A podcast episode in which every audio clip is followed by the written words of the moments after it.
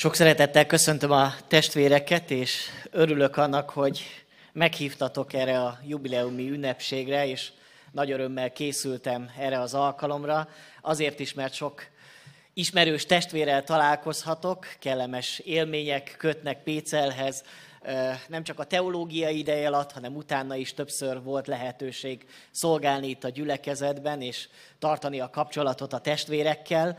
Hozom a Szokolyai Baptista gyülekezet köszöntését. Mi tavaly ünnepeltük a 125 éves jubileumunkat, tehát hasonló időszakban alakult a mi gyülekezetünk, és a Váci Baptista gyülekezet köszöntését is hozom, és Melát Attila testvér is kérte, hogy adjam át az ő üdvözletét a gyülekezetnek. És hát amivel készültem, eh, Barnabás arra kért, hogy a gyülekezet feladatairól beszéljek, ne csak a múltról, hanem a jelenről, illetve egy picit már a jövőről. Úgyhogy rögtön találtam egy képet a gyülekezetről, azt tettem oda ki, hogy eh, örömmel tekintsünk eh, arra, ami előttünk áll. Egy igét is választottam, ami az apostolok cselekedeteiben van megírva, és nekem nagyon kedves ige, és eh, remélem, hogy bátorítást nyerünk arra nézve, hogy a missziónkat folytassuk és végezzük itt ebben a városban. Ha van nálunk Biblia, akkor keressük ki az apostolok cselekedeteiről írott könyv negyedik fejezetét, és a 32-től a 37. verseig fennállva hallgassuk Isten igéjét.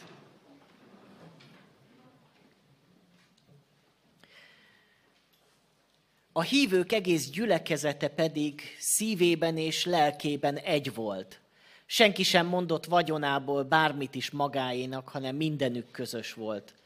Az apostolok pedig nagy erővel tettek bizonyságot az Úr Jézus feltámadásáról, és nagy kegyelem volt minnyájukon. Nem volt közöttük egyetlen szűkölködő sem, mert akinek földjék volt, vagy házuk volt, eladták azokat, és az eladott javak árát pedig elhozták, és letették az apostolok lába elé, azután szétosztották mindenkinek úgy, ahogyan szüksége volt rá. József például, akinek az apostolok a Barnabás melléknevet adták, ami azt jelenti vigasztalás fia, egy ciprusi származású lévita, mivel földje volt, szintén eladta, elhozta a pénzt, és letette az apostolok lába elé. Imádkozzunk.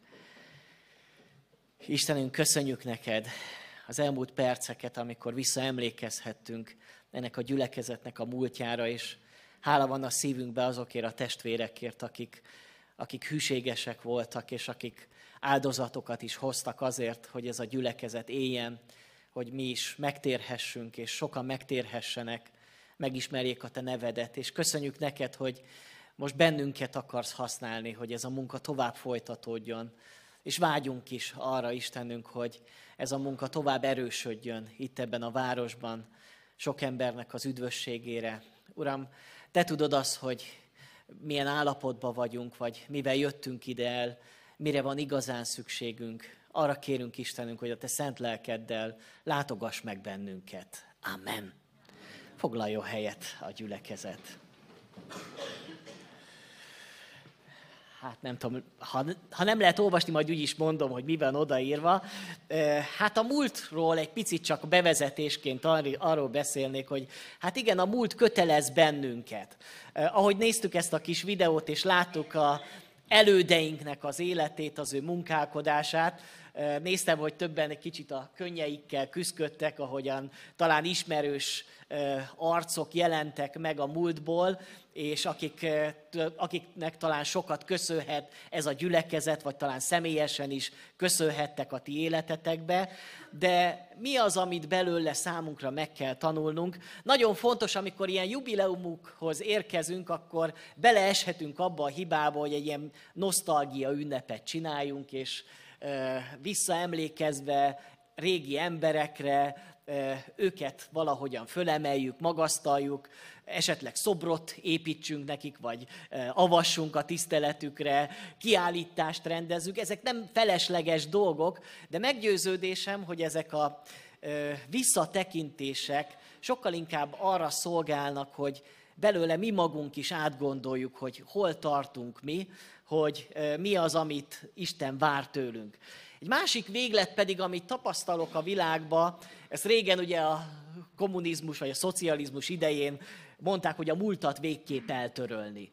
És hát ez egy nagyon rossz felfogás, és azt gondolom, sok, sokan ma is ennek a gondolatával élnek, hogy minek nekünk foglalkozni a múltunkkal. Éljünk a mának, vagy éljünk a jövőnek, ne ragadjunk le a múltba, nem is fontos az, hogy nekünk milyen múltunk volt. Én úgy gondolom, hogy ez is egy rossz elképzelés, hiszen a Bibliában is nagyon fontos volt eh, a múltnak a, a, a megtartása, annak a felidézése. Izrael népe számára is olyan ünnepeket kellett megtartaniuk, amik a múltba gyökereztek, és a múltban megtapasztalt dolgokra emlékeztek, és abból kaptak aztán tanítást, ami a jelenre nézve és a jövőre nézve alkalmas volt. Lehet, hogy azt mondanánk, hogy hát de Pálapostól is megírta, hogy ami mögöttem van, azt elfelejtve, ami pedig előttem van, annak neki feszülve futok egyenest a cél felé. Tehát akkor nekünk is az a feladatunk, hogy a múltat elfelejtsük de hát ez nem erre vonatkozik természetesen ez az igevers, hogy nekünk a, akár a gyülekezetnek a múltját el kellene felejteni. Ez az ő személyes életéről beszél Pálapostól, arról, amiben, amiből megtért már az ő életében, le kellett zárnia a múltat ahhoz, hogy tovább tudjon lépni az ő életében. Én úgy gondolom, és mostában éppen a zsidókhoz írt levelet is olvasgatom, tanulmányozom, hogy ott is egy nehéz helyzetben levő gyülekezetnek ír annak az ismeretlen szerző, aki írta a zsidókhoz írt levelet, és ott is olvasunk egy felsorolást a hitnek a példaképeiről, a hitnek a hőseiről. Talán a testvérek is szeretik olvasni azt a 11. fejezetet a zsidókhoz írt levélből. Nagyon fantasztikus összefoglalása, és persze sok mások is lennének, akikre visszaemlékezhet az írója ennek a levélnek, de érdekes az, hogy a 12. fejezet viszont így indul, hogy éppen ezért tehát mi is, akiket a bizonyságtevőknek ilyen nagy fellege vesz körül. És most úgy vagyunk itt együtt, Péceli testvérek, hogy mi is a bizonyságtevők fellegeiben úszunk. Akiket láttunk, és még bizonyára sok-sok bizonyságtevőt lehetett volna ide előhozni, akik a múltban bizonyságot tettek, akik valahol hitben példaképekké váltak, de most rólunk van szó, éppen ezért tehát mi is. Mert most mi vagyunk itt a küzdőtéren, most rajtunk múlik az, hogy milyen lesz a jövője ennek a gyülekezetnek, hogy lesz-e missziója ennek a gyülekezetnek. Nagyon fontosnak tartom, hogy a múltból tanulni kell, de ugyanakkor nem a múltban élni. Nem biztos, hogy nekünk ugyan azt kell csinálni, mint amit 50 vagy 100 vagy 125 éve tettek a testvérek, hiszen annyi minden változott akár a kultúránkban, akár a környezetünkben, akár velünk kapcsolatban. Mindenképpen tanulnunk kell a múltból, de ugyanakkor aktualizálni és keresni azt, hogy Isten a mi életünkben pontosan mit szeretne csinálni. Vannak olyan missziós módszerek, amik régen nagyon működtek. Itt is arról olvastunk, hogy úgy indult a misszió, hogy Biblia árus érkezett ide a városba, aki járta a házakat és Bibliát árusított. Hadd kérdezzem meg, ma így kellene missziózni? Mennyire érnénk célt azzal, hogyha holnap reggel testvérek így Bibliával a kezükbe kopogtatnának itt a házakon, és Biblia árusok vagyunk, vegyenek Bibliát. Én azt gondolom, hogy jó volt ez 125 éve, ma mást kell, máshogyan kell megszólítani az embereket. De fontos, hogy valamit viszont mi is tegyünk, és mi is lássuk meg, azt, ami, ami a feladatunk. Én azt gondolom, hogy egy nagyon nehéz időszakban élünk, és itt ebben a kis bejátszásban is lehetett látni, hogy mennyi mindenem ment keresztül ez a gyülekezet.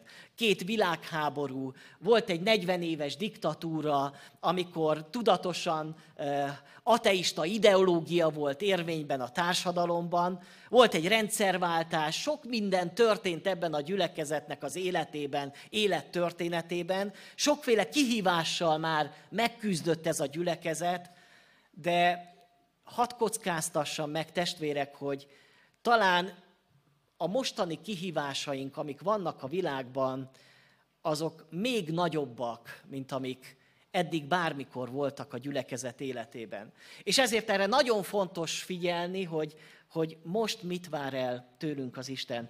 Két ilyen kihívást látok. Az egyik a hitelesség kérdése. Majd az igéhez is majd kapcsolódok, mert nagyon fontosan, fontos lesz ennek az üzenete. De én azt látom, hogy ma a világban nagyon sokan elfordulnak a kereszténységtől. Bizonyára hallják a testvérek is, hogy Európában folyamatosan zárnak be templomokat, alakítanak át akár mecsetté, akár kocsmákká, borzasztó dolgok vannak, bontanak le templomokat, és ami, amiért ez történik, mert kiüresednek a templomok. Nincs már, aki menne imádkozni, nincs már olyan, aki a Bibliát olvasná, Vajon mi lehet az oka? Az egyik oka az, hogy hitelét vesztette a kereszténység Európába.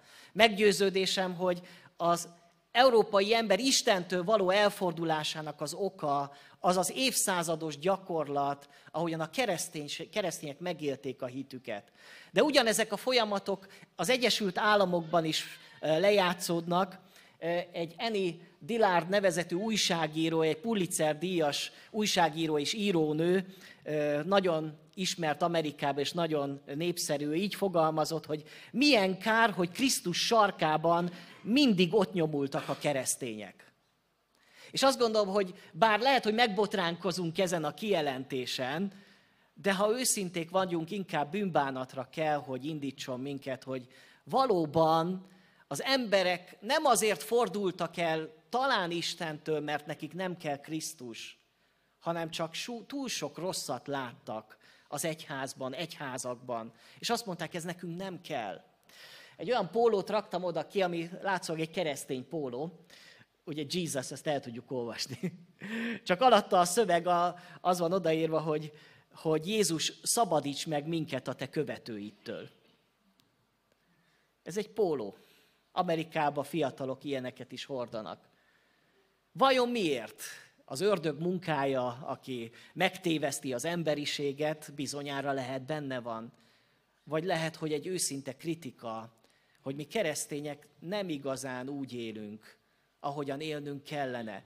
Meggyőződésem, hogy a mai korban különösen, majd erről beszélni fogok, fontos az, hogy mennyire hiteles az, amit mi hirdetünk az emberiségnek. A másik nagy kihívás az az identitásunknak a megfogalmazása. Úgy fogalmaztam, hogy a mai kereszténység egyfajta identitás válságban él. Mit jelent ma kereszténynek lenni? Ki a keresztény?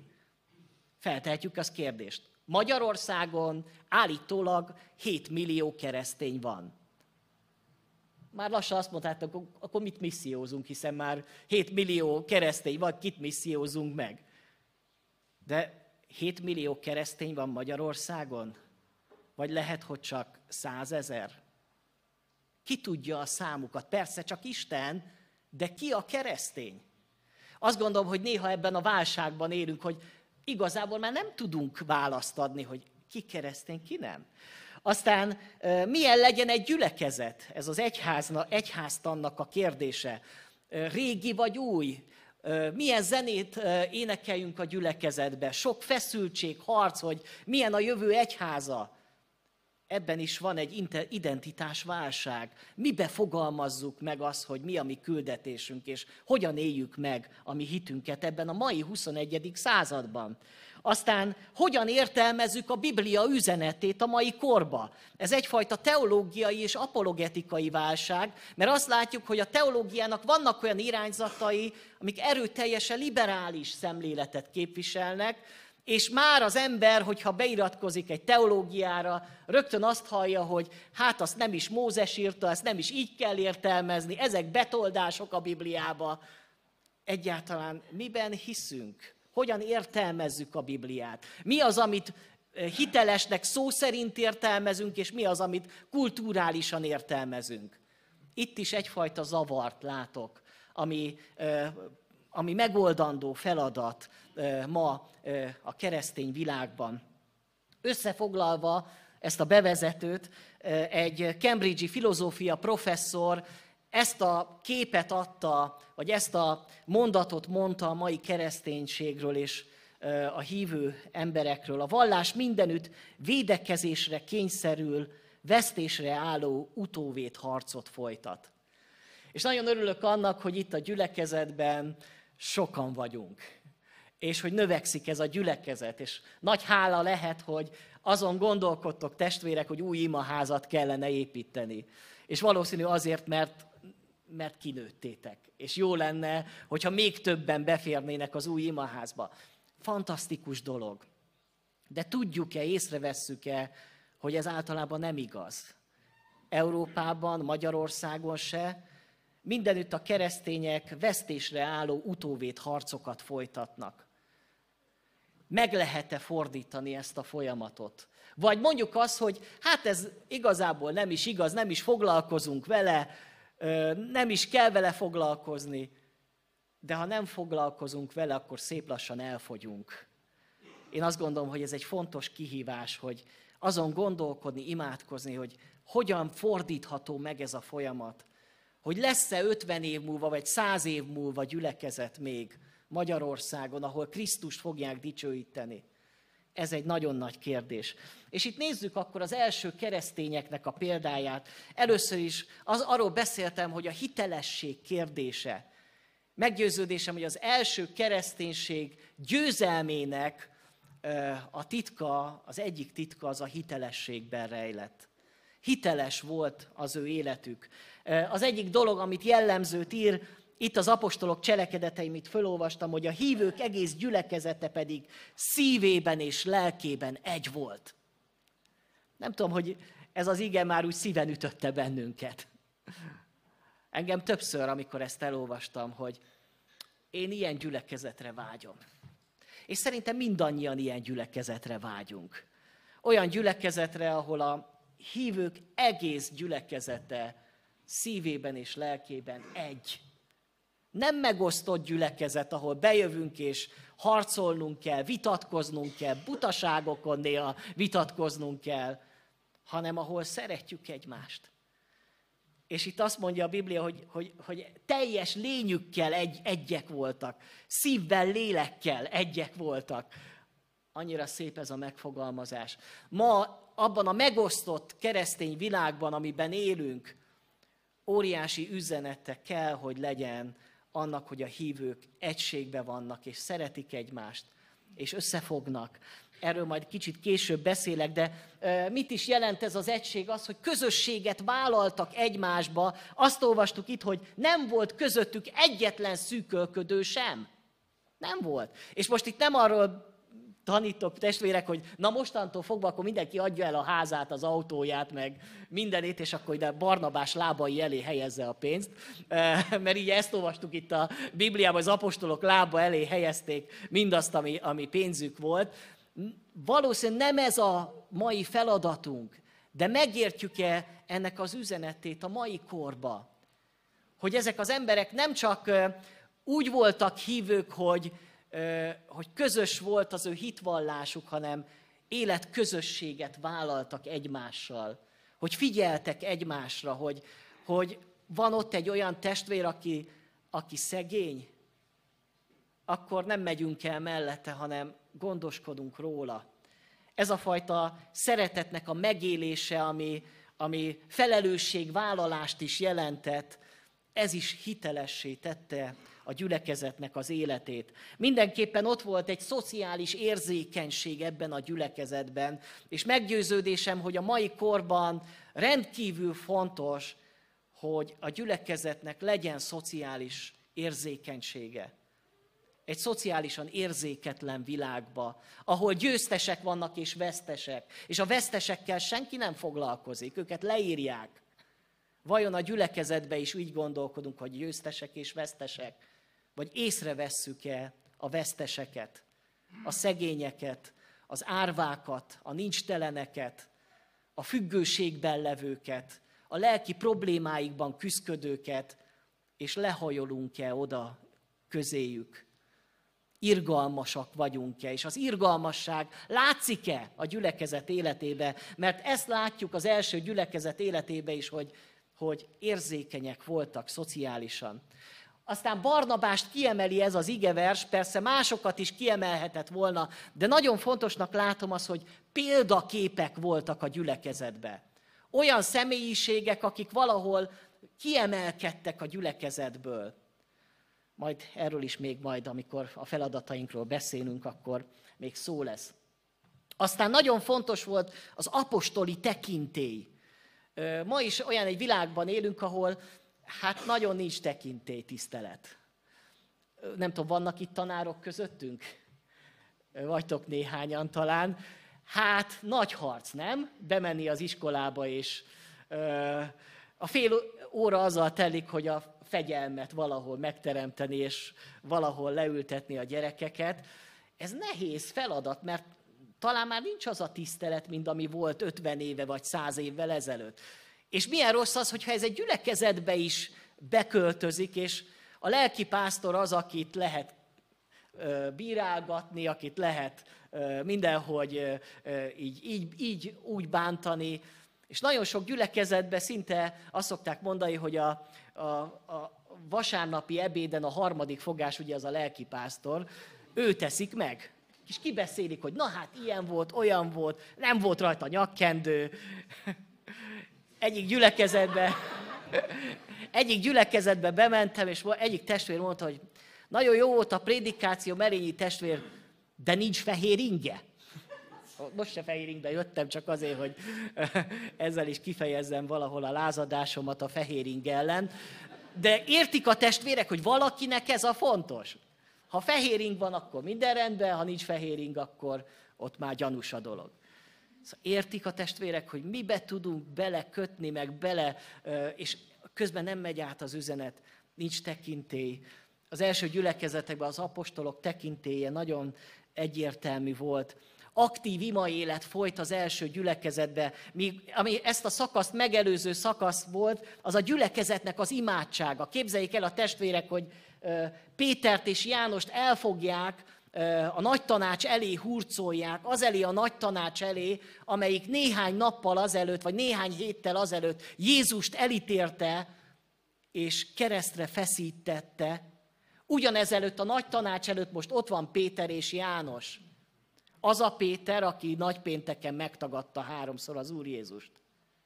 És itt megfenyegetik őket, hogy tudjátok, mit elengedünk benneteket, nem merik őket megölni, mert tudják, hogy az a még nagyobb baj lesz, de megfenyegetik őket, hogy ne beszéljetek többet Jézusról. És mit csinálnak? Elmennek a gyülekezetbe, elkezdenek imádkozni, és azért imádkoznak, hogy, ne te, hogy tekints Istenünk az ő fenyegetéseire, és add meg, hogy az apostolok nagy jeleket, csodák, és hogy bátran hirdessék az Isten igéjét. A fenyegetések ellenére bátor igehirdetők legyenek. De mindezt imában harcolják meg. Annyira fontos szerintem ma is a, a, a identitás keresésünkben, hogy imában megharcolni dolgokat. Hogy sokkal többet imádkozni. Akár ö, napokon keresztül is lehetne elvonulni, imádkozni egy gyülekezetnek meggyőződés, hogy ebbe óriási erő van.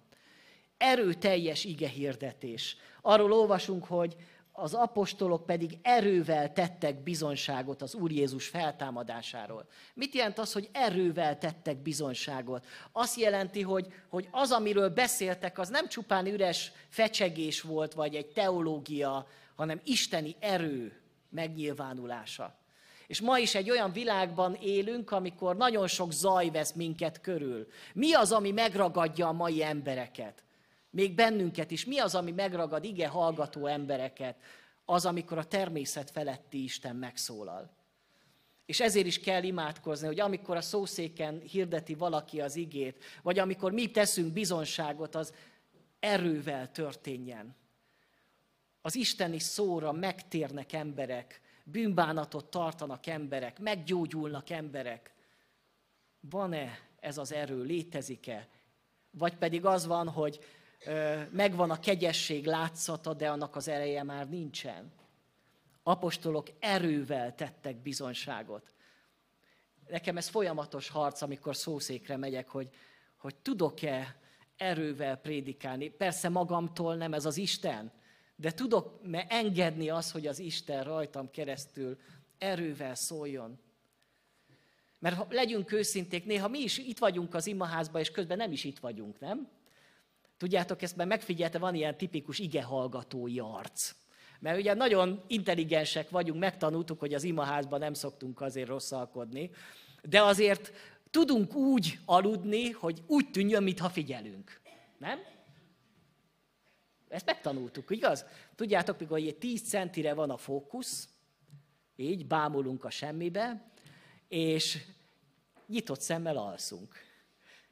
Ezt egyébként a szószékről lehet látni, tehát testvérek, nehogy azt gondoljuk, hogy ez nem látható, de mi azt gondoljuk, hogy ezt úgyse látja a testvér. De hogy mi az, ami átüti a közönyt, mi az, ami átüti a, a, a fáradtságnak a, a falát, az isteni erő, ami felkelti az érdeklődés, hogy ez rólam szól, ez nekem szól. És amikor eljövünk az imaházba, készen vagyunk-e arra, hogy Isten ma változtatni akar az életemmel. Lehet, hogy nekem valamiből meg kell térnem. Lehet, hogy valamire indítani fog az Isten engem. Van-e váradalom még a szívembe? A természet feletti Isten megtapasztalására. És ez történik itt. Csodák történnek, és lehet, hogy itt most a testvérek mindjárt elküldenek engem, hogy milyen karizmatikus itt a testvér, hogy itt csodákról beszél a 20. század, vagy 21. században. És az egyik problémája szerintem a mai kereszténységnek éppen az, hogy nem hisszük el, hogy a Biblia minden szava igaz. Márpedig a első keresztények életét csodák kísérték. Csodák kísérték.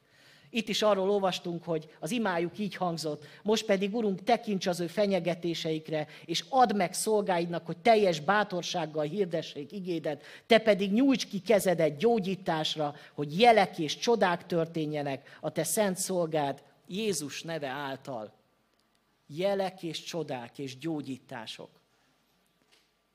Tudjátok, ez is hitelessé teszi a kereszténységet, mert mi különbözteti meg a kereszténységet az iszlám vallástól?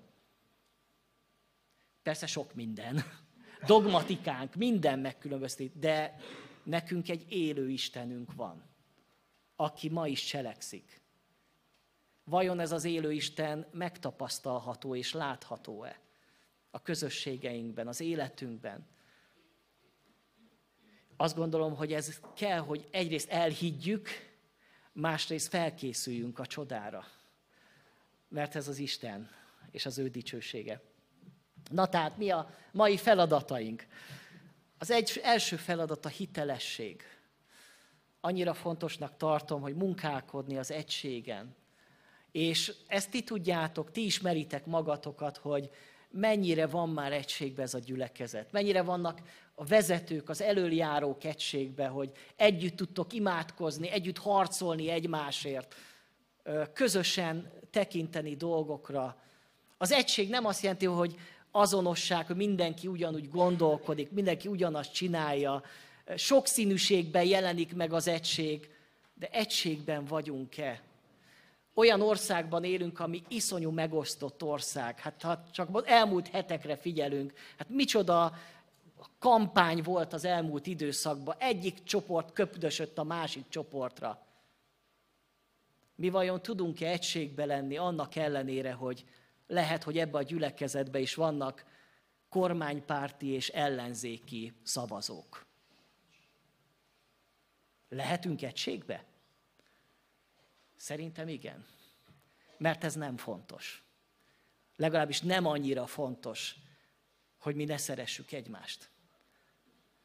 És milyen rossz az, hogyha a hívők is ugyanazt csinálják, ami a világban van. És azt kérdezik, hogy hát most ti mivel vagytok jobbak? Hát ti is ugyanúgy köbdöstök egymásra. Egység. Olyan jó lenne, hogyha ezt így munkálnánk, imádkoznánk, harcolnánk, mert ezt magunktól nem fogjuk tudni, mert a test cselekedeteiből csak az indul, hogy én, én a saját igazamért harcoljak, és legyőzzem a másikat, hogy nekem legyen igazam és amikor az Isten szent lelkem alázatra int, akkor tudom szeretni azt, aki kicsit másképp lát dolgokat, mint én. A szociális érzékenység, ezen is sokat kell tanítani, hogy, hogy meglátni a környezetünkben a szükségben levőket, és felkarolni őket, megélni azt a szeretetet a gyakorlatban, amit az első keresztények olyan módon éltek meg, hogy eladták mindenüket, amik volt, és szétosztották egymás között. Mi hogyan tudjuk megélni ezt a szeretetet a gyakorlatba? Nem csak szavainkkal, hogy ú, mi mindenkit szeretünk a gyülekezetbe. Hát ez így önmagában ne szóval szeressük, hanem tettekkel és valósággal. Hogyan tudom megmutatni a szeretetemet? Legyen ez egy imádság. Istenem, hogyan tudom megmutatni a szeretetemet ma az én testvéremnek, akivel találkozni fogok? És az Isten elég kreatív Isten, hogy ad majd erre majd bátorítás, hogy menj oda, öleld át, vagy dicsérd meg, vagy bátoríts valamibe, de legyen gyakorlat a szeretet.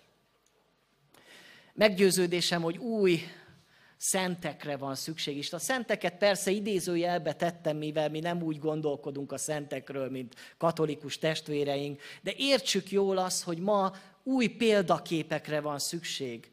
Egy olyan világban, ami túl sok információt és túl sok zajt tartalmazott, az átlagos az nem üzenet, hanem ami kimagaslik, kitűnik a tömegből. Vannak-e olyan embereink, akár ebbe a gyülekezetbe, akik valahol a, kitűnnek a tömegből? Látható az az ige hirdetés, ami, amit mi szavainkban is akarunk tenni.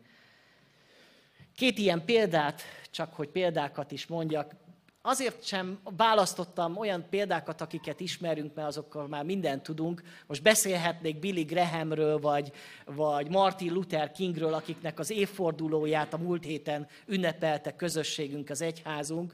De nem, nem őket hoztam, olyanokat, akikről talán nem nagyon tudunk. Az első Jane Henning, akiről nem olyan régen Budapesten rakpartot, az rakpart egyik rész, részét elnevezték.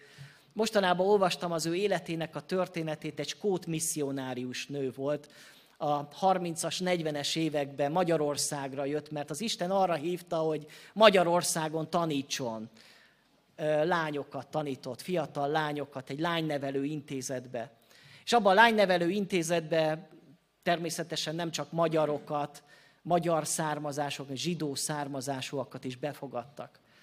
És ez a Jane az utolsó erejéig védte ezt a nevelőintézetet, mikor már a nácik uralmon voltak, és már mindenképpen el akarták vinni a lányokat az intézetből, ő védte őket. Végül aztán ezt a Jane-t is elvitték Auschwitzba, és ott halt mártír halált.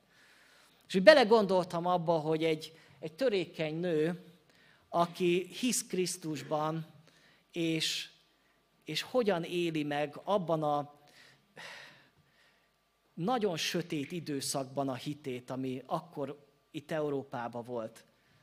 És még az életét sem kímélte azért, hogy, hogy a Krisztusi szeretet az ne csorbuljon. Én azt gondolom, hogy az ő példája, bár kevesen ismerik, vagy talán egyre többen fogják megismerni, de példa. A másik, egy nagyon szeretett hősömő, Harry Nowen, ő egy holland katolikus szerzetes volt. Nagyon sok könyvet írt, talán 20-25 könyvet, mostanában talán 5.-6. könyvét olvasom, de egy olyan ember, aki nagyon vágyott arra, hogy az Isten szeretetét megtapasztalja és továbbadja. És ő egy kitűnő professzor volt, tehát a több egyetemen is tanított teológia professzor volt, de életének egy pontján elgondolkodott azon, hogy tényleg úgy élek el, ahogy Krisztus szeretné, hogy éljek. És aztán úgy döntött, hogy föladja az egyetemi állását, és elmegy egy értelmi fogyatékos gyerekekkel fog, foglalkozó intézetbe, és egyetlen egy annyira fogyatékos gyereknek az életével kezdett foglalkozni, aki beszélni se tudott. Úgy hívták, hogy Edem. És több éven keresztül ő ennek az Edemnek a,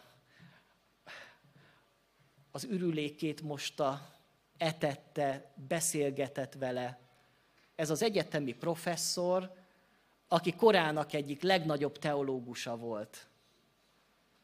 Engem eldöbbent, megdöbbentett ez a dolog, hogy, hogy az a vágy, hogy ő a szeretetét megélje, Isten erre indította, és ő kész volt ezt megtenni. És a legdöbbentőbb és legmeghatóbb könyve élete végén ez, ez a könyv íródott, aminek az a cím, hogy Edem. Erről a fiúról szólt, mert ez a fiú aztán meghalt.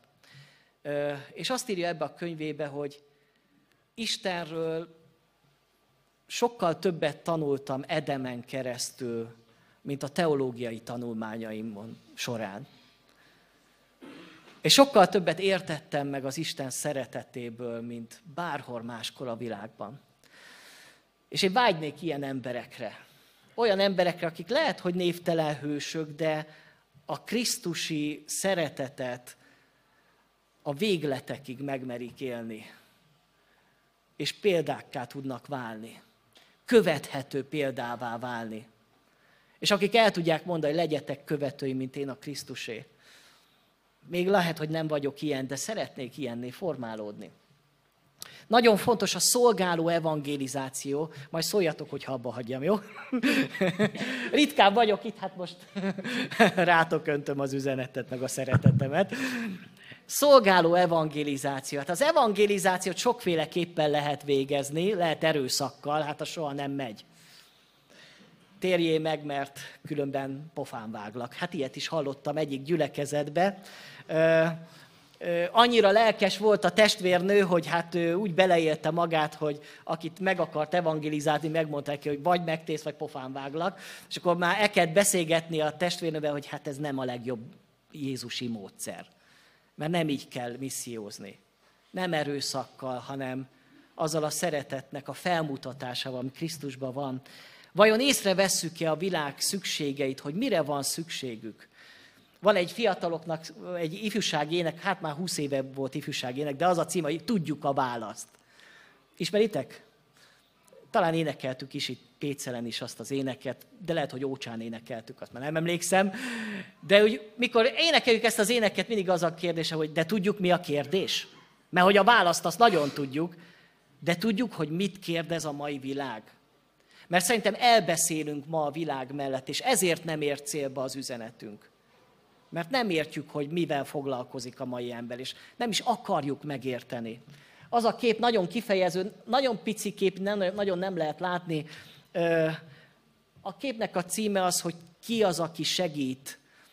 És ott egy kis sziget van, ahová hajó töröttek, már megmenekültek, és ahhoz, amikor ők kikötöttek, ott elkezdték berendezni az életüket, és valakik elkezdenek zenélgetni, valakik udvarolgatni, valakik úgy üzletelgetni, és közben a tengerben fuldoklóknak a sokasága, de senkit nem érdekel. Szerintem nagyon jellemző sok gyülekezetnek az életére, hogy mi el vagyunk a magunk kultúrájába. Zenélgettünk, programokat csinálunk, konferenciázgatunk, különböző kulturális műsorokat csinálunk sokszor magunknak, és közben fuldoklanak az emberek körülöttünk. Érdekel minket még? Akarunk beugrani közéjük a vízbe? De hát akkor mi is vizesek leszünk. Meg a végén mi is belefulladunk ebbe a háborgó tengerbe. De nincs más út. Oda menni az emberek közé, mert ezt tették mások is. Erre hívott minket az Isten ez a szolgáló evangelizáció. Engedjük Istent munkálkodni. És itt azt gondolom, hogy a hitelesség és a identitásunknak a nagy kérdése, hogy, hogy Isten ereje megnyilvánul-e az életünkbe, megtapasztalható lesz-e a mi életünkbe, erőteljes ima élet, és annyira fontos az, hogy egy olyan kihívásokkal, amikkel mi nézünk szembe, ott éle a szívünkbe az, hogy közösen imádkozzunk. Annyira döbbenetes az, amit olvasunk itt a, abban az ige szakaszban, amit még ugye nem olvastam föl, hogy amint könyörögtek, megrendült az a hely, ahol együtt voltak, megteltek minnyáján szent lélekkel is, bátran hirdették az Isten igéjét. Annyira döbbenetes. Együtt imádkoztak, és megrendül a hely. Na hát én ilyen imaórákat szeretnék. Ezt nem tudjuk mi magunk, mert nem lehet megszervezni, hogy na, 10 óra 15 perckor fog megrendülni a hely. Ezt nem lehet megszervezni, ez az Isten. Amikor megjelenik az Isten. Beteltek minnyáján szent lélekkel. Egy szentlélek nélküli kereszténység csak kultúra, egy vallás. Semmivel nem több, mint az iszlám, a buddhizmus, vagy bármelyik vallás. A kereszténység Isten jelenléte a világban. Benned az Isten szent lelke az, ami, aki képviseli az Istent, és felmutatja Krisztust. És nekünk szükségünk van arra, hogy összejövünk, imádkozunk, megrendül a hely, betöltekezünk Szentlélekkel, és megyünk hirdetni az evangéliumot. Ez az isteni erő. Ez az, ami történt az első gyülekezetbe, és ez az, ami megváltoztatta azt a világot és azt a kultúrát, amik ők benne éltek. Hiszünk-e az Isten minden hatóságában? Hiszünk-e az Isten erejében és a csodájában még ebben a mai korban? Ezt is csak úgy megemlítem, de majd ha egyszer visszahívtok, akkor erről szívesen beszélek, hogy nagy kihívás a mai gyülekezetekben a sokszínű lelkiség. Ezt is csak mostában kezdem megérteni, hogy ahogy öregszem, már más dolgok ragadnak meg, mint 20 éves koromba. Akkor sokkal hevesebb voltam, ma sokkal nyugodtabb vagyok. A végén majd ennél is jobban lenyugszok, azt már nem szeretném, de értsétek jól testvérek, hogy, hogy mi magunk is olyan sokszínűek vagyunk, és nem mindenkit ugyanaz a dolog fog megragadni, vagy ugyanolyan módon tapasztalja meg az Istent, vagy kapcsolódik az Istenhez. Vannak, akik szeretik a nagyon eleven, pörgős, dicsőítős, tapsolós közösséget, és abban a közösségben tudnak kapcsolódni az Istenhez. És akik persze nem így kapcsolódnak az Istenhez, azt gondolják, hogy hát itt valami gonosz dolog történik. De értsük meg jó, hogy többféle módon kapcsolódik a lelkünk az Istenhez. Sokféle lelkiség létezik. És mi még nem is biztos, hogy mindet láttuk. Vannak emberek, akik, akiket a művészet érint meg. Ismerek ilyen embereket. Érdekes, akik órákon keresztül tudnak nézni egy festményt úgy néztem is, hogy eltűnt onnan a Golgota, de most már értem, hogy, hogy már nem tűnt el, csak el lett akarva. De vannak talán olyanok, akik, akiket egy ilyen festmény megérint egyébként. Éppen az a említett Nauen, akinek az életéről beszéltem, a kedvenc képe az a tékozló fiú, Rubensnek a képe. Talán előttetek van a kép.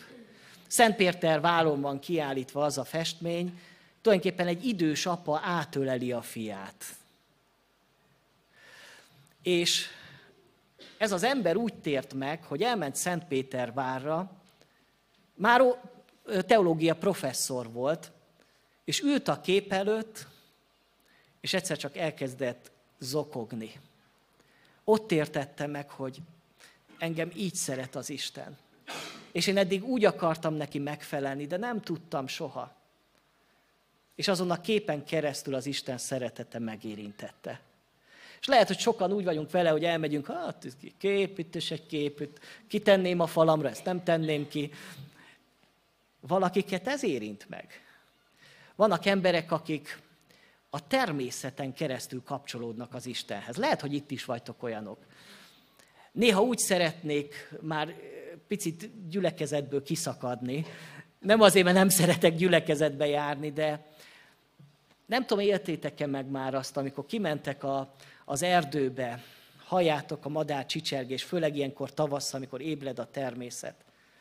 És olyan közel érzitek magatokat Istenhez, hogy még azt mondom, az imaházba sem érzem ilyen közel magamat az Úrhoz. Én nagyon sokszor úgy készülök egy-egy ige hirdetésemre, hogy kimegyek valahová a szabadba, kimegyek az erdőbe, leülök egy padra, imádkozok egy Bibliával a kezembe, és engedem, hogy az Isten hogy megszólítson, megérintsen. Lehet, hogy ti is így vagytok vele. Felfedezzük-e ezt a lelkiséget, és tere van egy gyülekezetben annak, hogy az Isten a természeten keresztül szól. Vannak, akik kicsit misztikusabb lelkűek, és a miszticizmus talán egy picit olyan idegenül hangzik nekünk, protestánsoknak, akik, és ilyen értelemben én néha így kicsit irigykedek katolikusokra, akiknek olyan elvonulnak ilyen napokra, hetekre lelki gyakorlatokat végezni. Nem olyan régen találkoztam egy pálos szerzetes atyával, és bekérezkedtem hozzá, és már megígérte, hogy, hogy elmehetek oda. Én kértem azt, hogy néhány napot hadd töltsek el a kolostorba. És szeretnék úgy élni, ahogy ők élnek, mert ezt a lelkiséget én még nem tapasztaltam az életembe. Az én életem olyan össze-vissza élet, és nincsenek azok a rendek meg, ahogyan ő élik az életüket. És elmondta, hogy minden reggel talán fél ötkor kelnek, és akkor első az imádkozás, de nagyon, nagyon rendszerint élik az életüket. És, és, és láttam, hogy beszélgettem vele, hogy nagyon mély kapcsolata van az élő Istennel. Ezeket a lelkiségi dolgokat megértjük-e, megtapasztaljuk-e, helyet adunk-e egy gyülekezet életébe, vagy nekünk van egyfajta baptista gyakorlatunk, ami bizonyos embereket meg tud szólítani. És mi van azokkal, akiket nem ez a lelkiség szólít meg?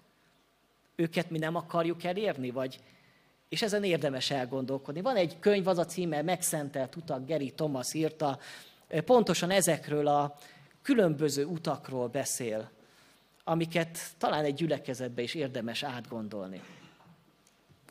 A következő a dicsőítés és az imádatnak a felismerése egy gyülekezet életébe. Egy olyan közösségben vagyunk, ahol fontos a zene, fontos a dicséret. És itt most nem stílusról szeretnék beszélni, mert szerintem az énekkar Isten dicsőségének magasztalására van. De hogy e, fontosnak tartjuk-e az, hogy a zene, a dicsőítés nem csak egy liturgikus elem, hogy most már sokat beszéltünk, most már picit énekeljünk, álljuk fel, mozgassuk meg a tagjainkat. Nem erre való a dicsőítés. Alapvetően Isten dicsőségének magasztalására lettünk teremtve. És azt mondja az Efézusi levél, hogy azért váltott meg minket az Isten, hogy az ő dicsőségének magasztalására legyünk. Egy olyan világban, amelyik nem dicsőítés magasztalja az Isten. Hát az ördög az mindent megtesz azért, hogy az emberek ne dicsőítsék az Isten. Az ördög az a dicsőítés ellen van, a sátán a dicsőítés ellen van. És az Isten népe pedig dicsőíti az Urat. Mert ezt fogjuk tenni az örökké valóságig is. És meggyőződésem, hogy a gyülekezetben újból fel kell fedezni, meg kell érteni, talán sokkal mélyebben a dicsőítésnek a lényegét. Ez is egy feladata a jövő gyülekezetének. Most már tényleg befejezem, és szeretnélek majd imádságra bátorítani benneteket, hogy, hogy sokféle kihívással nézünk szembe. De nem szabad, hogy leragadjunk ott, hogy hát nekünk milyen rossz. Hogy micsoda szörnyű világ vesz minket körül. Milyen nehéz ma kereszténynek lenni, hanem, hanem bátorítson bennünket még inkább arra, hogy, hogy óriási kihívás, hogy mert Jézus Krisztus tegnap és ma is mindörökké ugyanaz. És ő ma is ugyanazzal az erővel munkálkodik ebben a világban, hogy engedjük el, hogy Krisztus rajtunk keresztül is elérje az embereket. Hát ezért imádkozunk most néhányan, akik szeretnétek hangosan, szólítsuk meg az élő Istenünket.